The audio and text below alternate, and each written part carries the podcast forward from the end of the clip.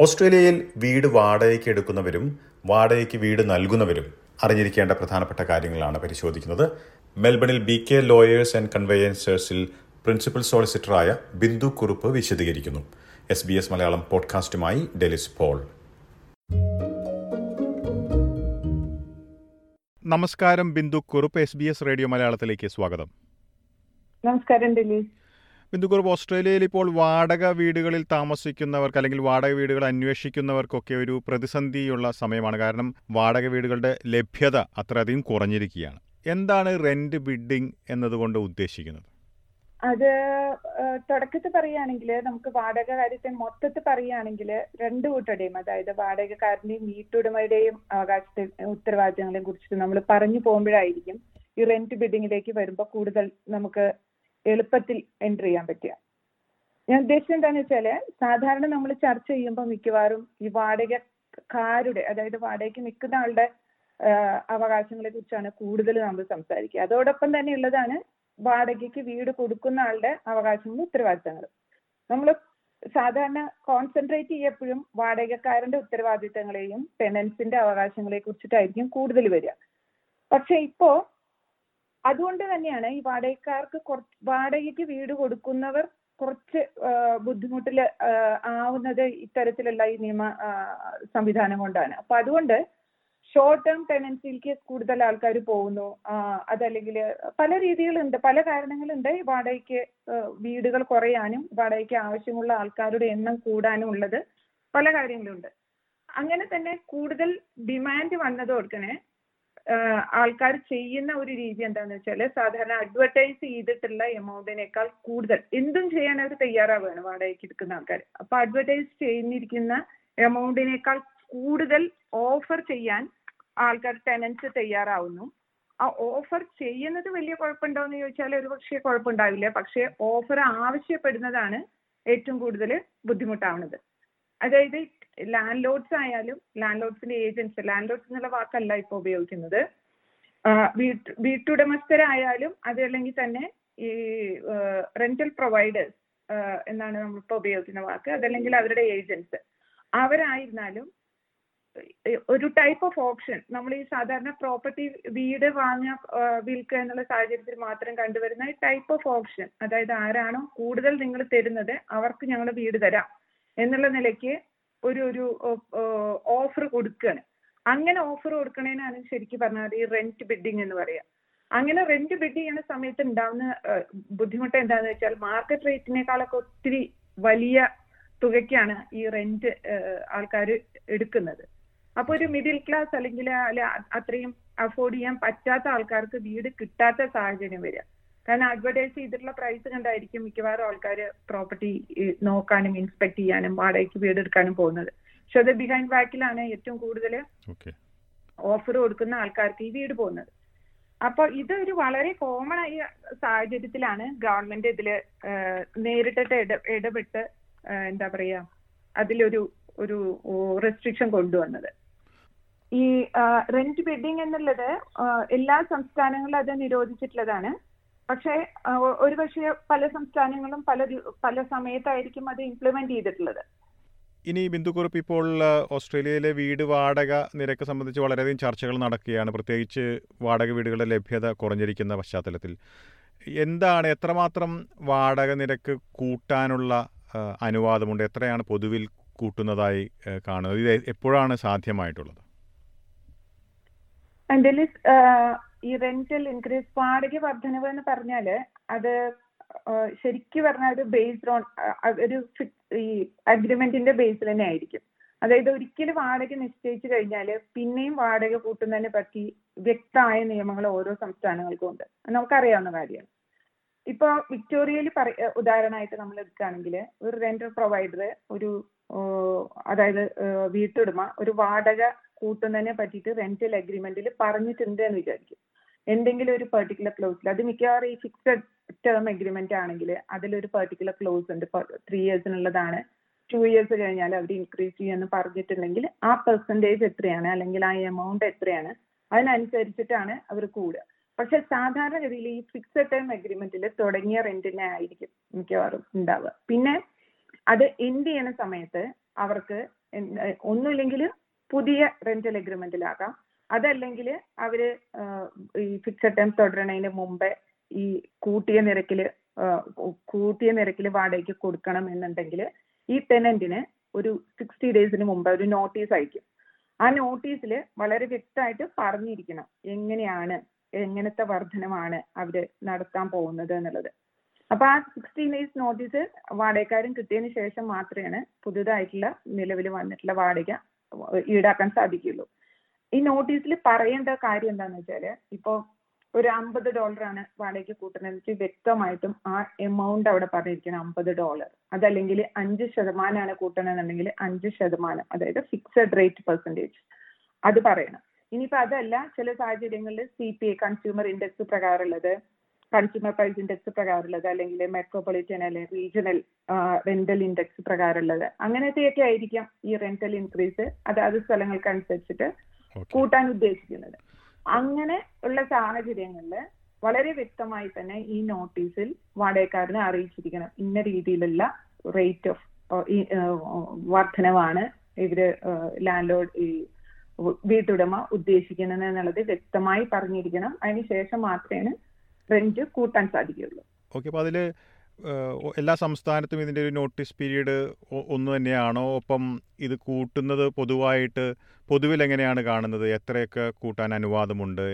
ഇത്തരത്തിലൊരു മുൻകൂറായിട്ട് രണ്ട് മാസം മുൻപ് കൊടുക്കുന്ന ഈ നോട്ടീസിൽ എത്രമാത്രം വർധനവിനൊക്കെ അനുവാദമുണ്ട്? അത് മിക്കവാറും എല്ലാ സ്റ്റേറ്റുകളിലും ഏകദേശം ഒരുപോലെ തന്നെയാണ്. ഇപ്പൊ ക്യൂൻസ്ലാൻഡിലായിരുന്നാലും ന്യൂ സൗത്ത് വെയിൽസിലായിരുന്നാലും വിക്ടോറിയ വെസ്റ്റേൺ ഓസ്ട്രേലിയയിലായി കഴിഞ്ഞാലും ഒക്കെ ഏകദേശം ഒരേപോലെ തന്നെ ഈ സിക്സ്റ്റി ഡേയ്സ് നോട്ടീസ് എന്നുള്ളത് അങ്ങനെ തന്നെയാണ്. പിന്നെ ഈ ക്വീൻസ്ലാൻഡിലെ ഒരു ചെറിയ വ്യത്യാസം എന്താണെന്ന് വെച്ചാൽ ഈ ഫിക്സഡ് ടേം റെന്റൽ അഗ്രിമെന്റ് അവസാനിപ്പിച്ച് പുതിയ അഗ്രിമെന്റിൽ സൈൻ ചെയ്താൽ അങ്ങനെ ഒരു നോട്ടീസ് കൊടുക്കണ്ട.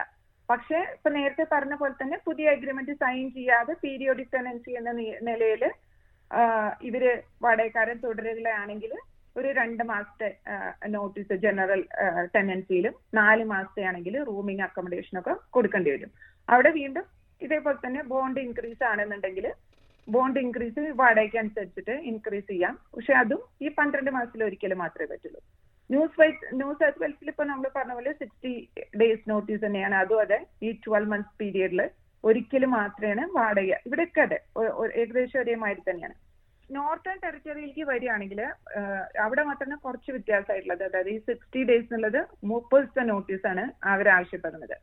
അങ്ങനെ വ്യക്തമായിട്ട് ഇത്ര ശതമാനം വരെ എന്ന് തീരെ ക്യാപ്പില്ലാത്തത് ടാസ്മേനിയയിൽ മാത്രമാണെന്നാണ് എന്റെ ഞാൻ മനസ്സിലാക്കിയിരിക്കുന്നത്. ബാക്കിയുള്ള സ്റ്റേറ്റിലൊക്കെ ഇപ്പൊ നേരത്തെ ഞാൻ പറഞ്ഞ പോലെ ആ ഫിക്സഡ് റേറ്റ് അതല്ലെങ്കിൽ കൺസ്യൂമർ പ്രൈസ് ഇൻഡെക്സ് പ്രകാരം മാർക്കറ്റിൽ വരുന്ന വ്യത്യാസം. ഇതൊക്കെ അനുസരിച്ചിട്ടാണ് റെന്റൽ ഇൻക്രീസിനെ അഫക്ട് ചെയ്യുന്നതാണ് ഞാൻ മനസ്സിലാക്കിയിരിക്കുന്നത്.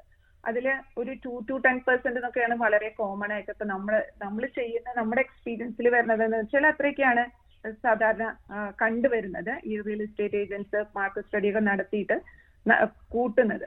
പിന്നെ നേരത്തെ പറഞ്ഞ പോലെ ആ നമ്മൾ വളരെ വ്യക്തമായി തന്നെ ഇത്ര പെർസെന്റ് ഇൻക്രീസ് അല്ലെങ്കിൽ ഇത്ര ഡോളറിന്റെ ഇൻക്രീസ് എന്ന് പറയുമ്പോൾ അതിന് പിന്നെ ഈ പെർസെന്റേജ് വൈസ് ഉള്ള ഇൻക്രീസ് ആയിരിക്കില്ല.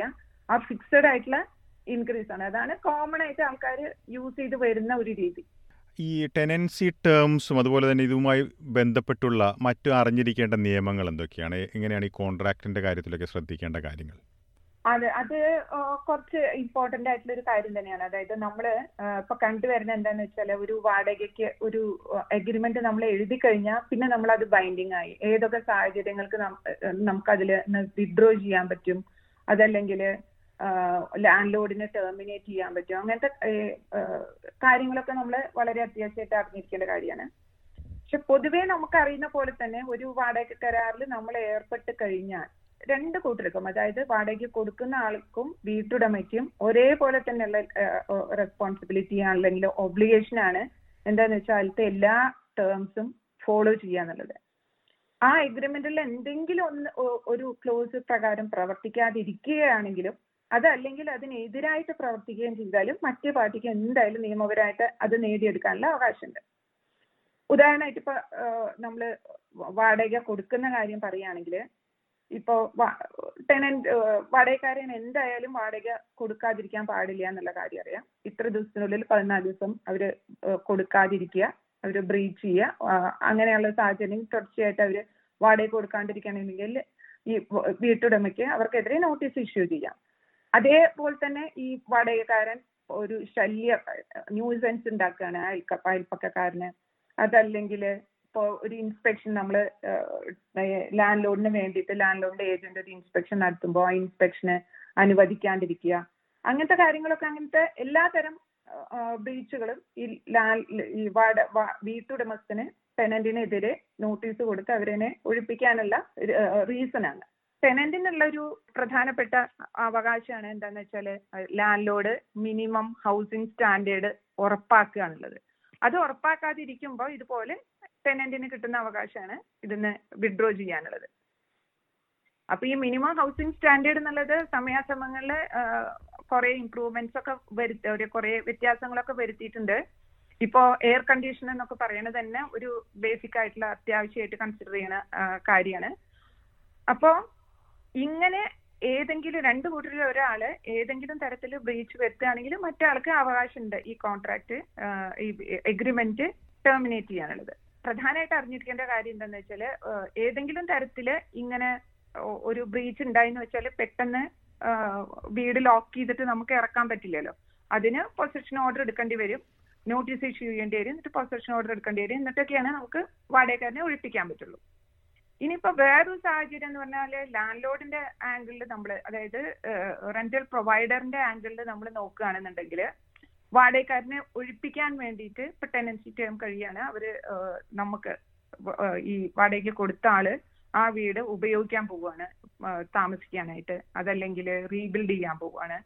ഇനിയിപ്പോ അതുമല്ല വിൽക്കാൻ പോവാണ് ഇങ്ങനത്തെ സാഹചര്യങ്ങൾക്ക് സാഹചര്യങ്ങളൊക്കെ നമുക്ക് നോട്ടീസ് കൊടുക്കാം ഈ ടെനൻസി ടെർമിനേറ്റ് ചെയ്യാൻ പറഞ്ഞത് അങ്ങനെ കൊടുക്കുമ്പോൾ ഉള്ള ഒരു കാര്യം എന്താണെന്ന് വെച്ചാൽ നമ്മളിപ്പോ താമസിക്കാൻ നമ്മൾ നമ്മുടെ സ്വന്തം ആവശ്യത്തിന് താമസിക്കാൻ പോവുകയാണെന്നുണ്ടെങ്കിൽ ഒരു സ്റ്റാച്യൂട്ട് ഡിക്ലറേഷൻ അതായത് ഇത് നമ്മുടെ പ്രോപ്പർട്ടി ആക്കാൻ പോവുകയാണെന്ന് പറഞ്ഞിട്ടുള്ള താമസി സ്ഥിര താമസത്തിന് ഉപയോഗിക്കാൻ പോവുകയാണെന്ന് പറഞ്ഞിട്ടുള്ള ഒരു സ്റ്റാച്യൂട്ട് ഡിക്ലറേഷൻ കൊടുക്കണം.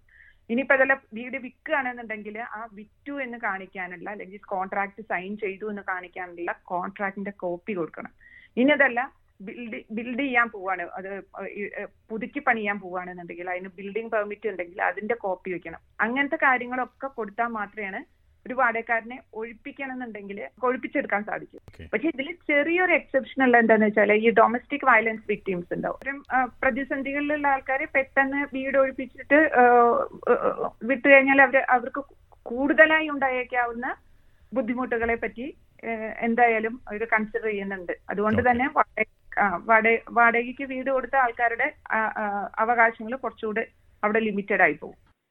അപ്പൊ ഇപ്പൊ നമ്മൾ ഇതുവരെ പറഞ്ഞ പോലെ വാടകക്കാരെ കുറിച്ച് സംബന്ധിച്ച് പറയുമ്പോൾ ടെനൻസി പീരീഡ് കഴിഞ്ഞാൽ മാത്രമേ നമുക്ക് സാധാരണഗതിയിൽ വാടകയ്ക്ക് ഇപ്പോ ഈ ഡൊമസ്റ്റിക് വയലൻസിന്റെ വിക്ടിംസിന്റെ ഒരു എക്സാമ്പിൾ പറഞ്ഞു.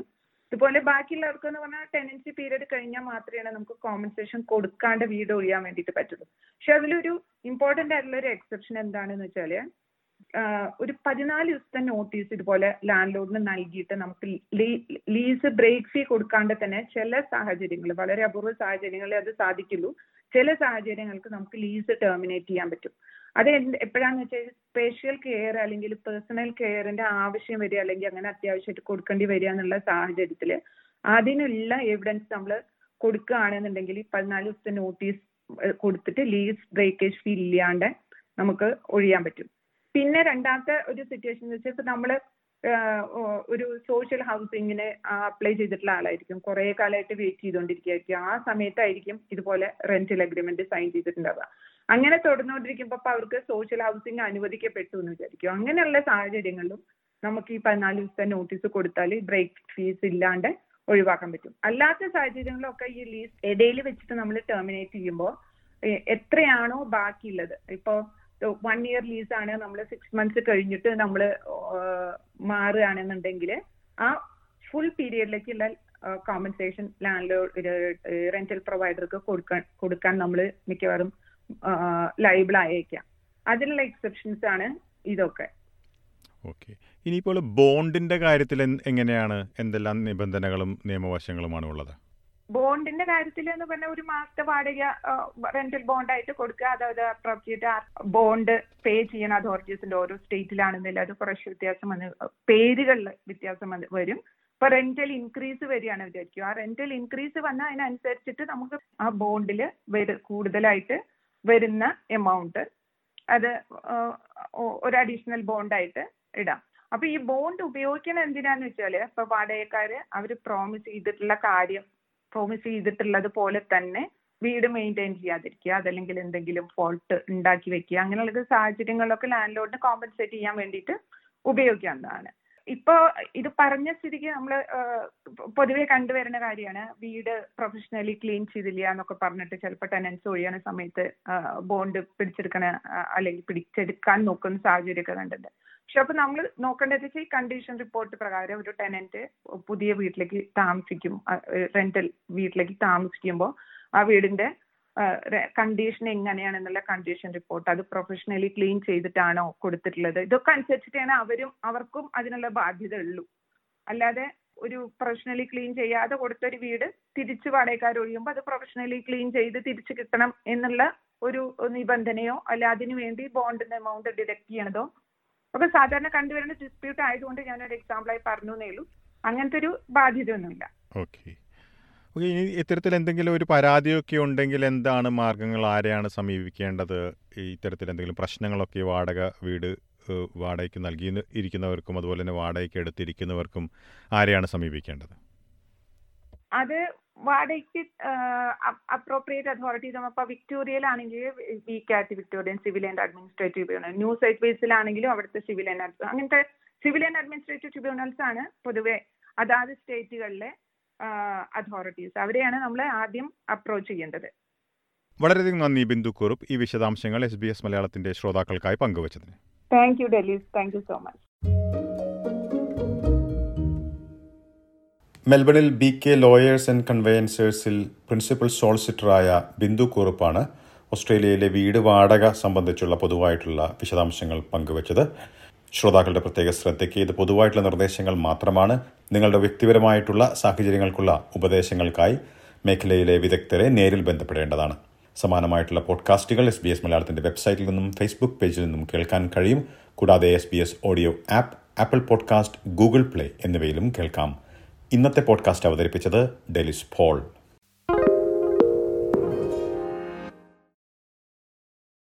Why do people want to be at work?